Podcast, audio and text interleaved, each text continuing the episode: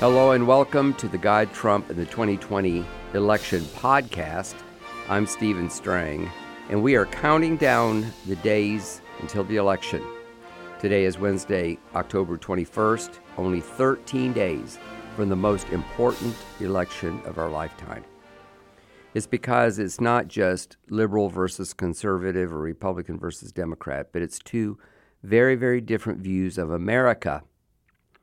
One view is that the government kind of running everything is okay, a move towards socialism, some radical, you know, views of uh, the Green New Deal and things like that that would change life as we know it. Not to mention the embrace of all kinds of things that the uh, Bible says are wrong, uh, like taking of innocent life with abortion, or changing the definition of marriage from what God intended. There's lots of things we could talk about that. I mean, that's on one side. On the other side, Donald Trump wants to make America great again. He's told, he's defended uh, religious liberty and our constitutional rights many times. He's kept his promises.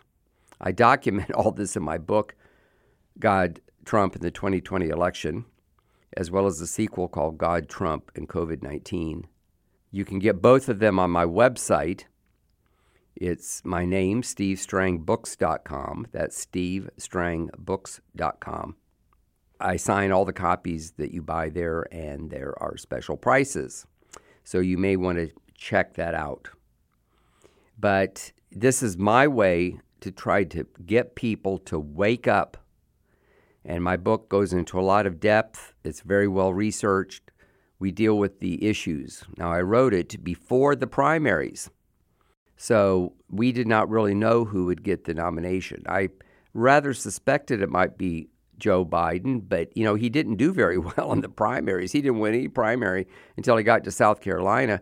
And then the you know, the powerful people of the Democratic Party pressured everyone to drop out when it looked like uh, they might split the vote and give the nomination to Bernie Sanders. And uh, even the crazy Democrats know that election time that America is not ready to elect a a self-acclaimed socialist. And remember that somebody said that a socialist is really a communist only without a gun, where they try to take power through peaceful means, generally at the poll. And if they can't get the votes, they're often corrupt. We have seen this in country after country. And when they get it, get in, the country is just beat into the ground. Venezuela is the latest example. And I could go on and on. In fact, I document some of this in my book. What we did not know was some of the things that have happened since then. COVID 19 being the big one, and that's why I wrote the sequel, God, Trump, and COVID 19. It's things that I would have included had the pandemic happened when I was writing it. It's gotten a very good response. It's a quick read, it's only 125 pages, but I think it puts things into perspective. And if you listen to my podcast yesterday, I discussed about this Biden laptop scandal that has the Biden camp in total crisis. You know, we're being able to see that that there's criminal activity, crime, kickbacks. We already had a foreshadowing of that when Biden bragged that he got a prosecutor fired and threatened to withhold a billion dollars of American aid to the Ukraine unless they fired this uh, investigator, who many people said were corrupt. Of course, we have to believe that a lot of the politicians in that part of the world are corrupt, at least by our American standards. But the fact is, he was looking into this company, Burisma, and oh, by the way, Hunter Biden was making $80,000 a month for sitting on its board. And uh, I haven't really researched this, but I did hear someone who seemed knowledgeable say that he, he barely even visited the Ukraine, how would you like to get $80,000 a month for doing nothing? And then on the other side of the world, in China, Joe Biden went there on some kind of trade deal. Hunter went with him on Air Force Two. And wouldn't you know that 10 days later, there was like this big deal. that was like $1.5 billion. Now, it's more complicated than what I'm making it sound. I realize that. But all of this material that is on his laptop to show, and even text messages from him indicating to one of his siblings that that Pop uh, got half of what came in. Now, Pop undoubtedly was Joe Biden. I mean, this is corruption like we've never seen, or at least I'm not aware of any corruption, especially at this level, uh, that is so blatant. Rudy Giuliani, the former mayor of New York, who was a criminal prosecutor who had thousands of convictions while he was U.S. attorney before he was mayor, he, he said it's a crime family. And I wrote an, an op ed, I talked about it yesterday, in which Giuliani called Biden a corrupt little criminal, a decrepit little criminal. I think is the exact words. I don't have them in front of me right now. And I just think it's very, very serious. Now, the election's less than two weeks away, and it comes down to a game of numbers. You have to win in the Electoral College. The Electoral College is made up of the number of congressmen and senators from each state. So that means in Florida, I believe that we have 27 congressmen and two senators. So we have 29 electoral votes. And you have to get a majority of them to win the presidency. It is not just a popular vote. Now, in 2016, it's known that Hillary Clinton won the popular vote. But if you subtract California, he won the popular vote in the rest of the country. But California was so over the top for Hillary Clinton that she she racked up a bunch of points there and won very handily. But you know, you, you can win a state's electoral votes by getting 51% or getting 91%. I don't think anybody has got 91%, but you know, it you know, once you have the majority, you have all those votes and it was really our framers did it to keep the big states from totally uh, overpowering the little states. And the big states back in the time were mainly uh, Virginia and Pennsylvania. Uh, New York wasn't nearly as big, nor was Massachusetts. The little states were some of the southern states, and also uh, places like Rhode Island or uh, Delaware, which is Joe Biden's state. And, you know, they did it.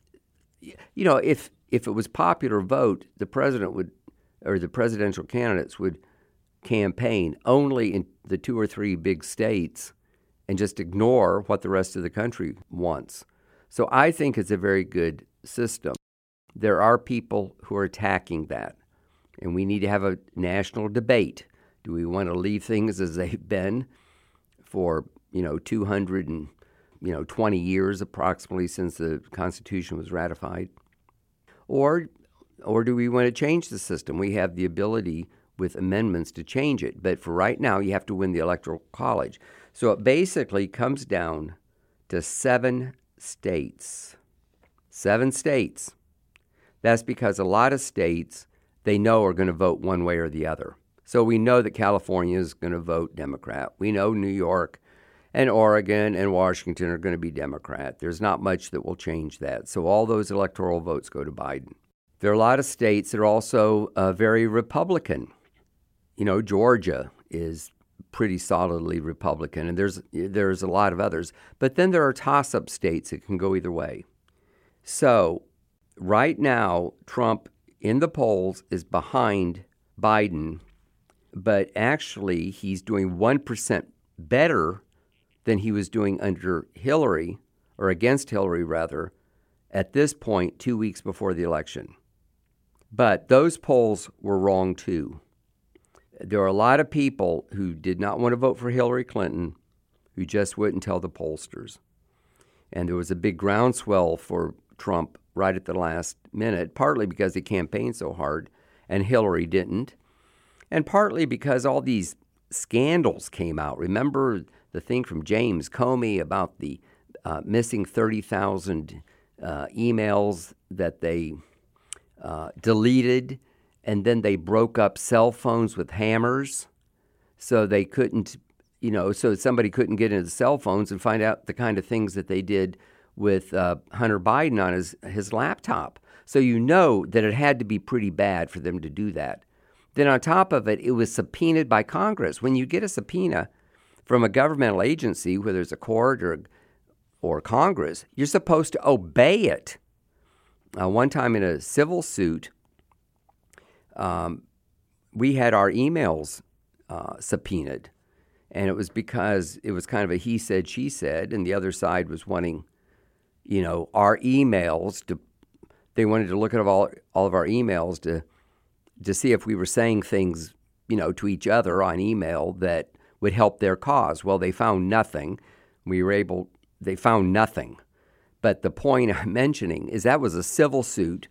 It was a fairly small civil suit that was later saw, you know, adjudicated or we came to some kind of agreement.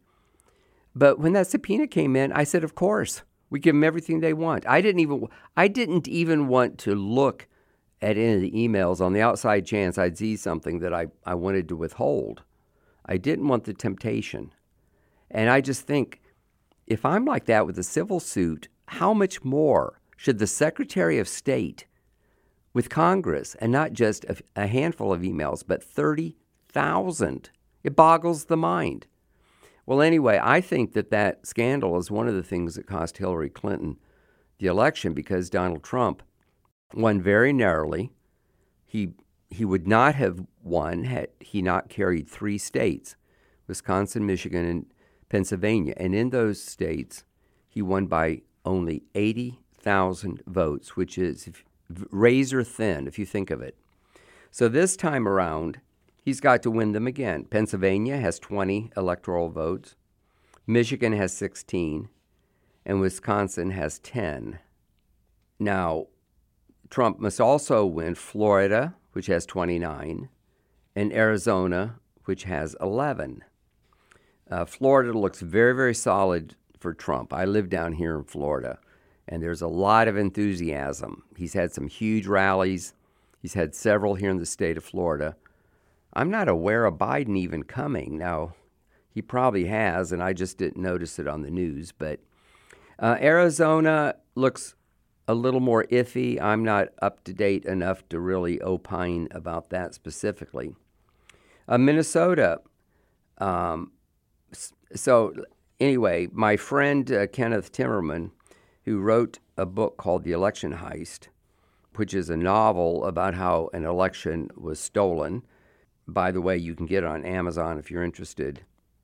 But he, I'm on his list, and I got this email from him, and uh, I thought, well, th- this would be good information to opine on a podcast. So Trump must win Arizona and Florida. If he wins both of them, he must win at least one of the following one. That'd be Pennsylvania, Michigan, Wisconsin, or Minnesota. Now, Minnesota voted for Hillary, but just barely. It looked at the last minute like Minnesota might actually go for Trump. I talked to someone from Minnesota yesterday, a, a personal friend, and uh, asked her what it looked like. And she said that the top part of Minnesota, there's a lot of mining and Trump has been very, very supportive of the mining industry. And she said all those people used to be Democrats. They used to be good old, you know, union type Democrats that just voted Democrat every time. She said the whole region has flipped to be Republican. Now, in the Twin Cities and uh, Rochester, which is probably the third largest city in Minnesota, you know, you get the more typical urban breakdown where the liberals and the progressives tend to outnumber. So, but Minnesota could go for Trump. I really believe that it could. Now, when election night comes, I know we're all going to be sit up, sitting up watching it. Actually, I'm going to be participating in some election coverage by the Victory Network, which is a new network that's been started by Kenneth Copeland Ministries and uh, they're going. They have a whole panel of people uh, who are going to be there in Dallas, where they're or Fort Worth rather, where they're located.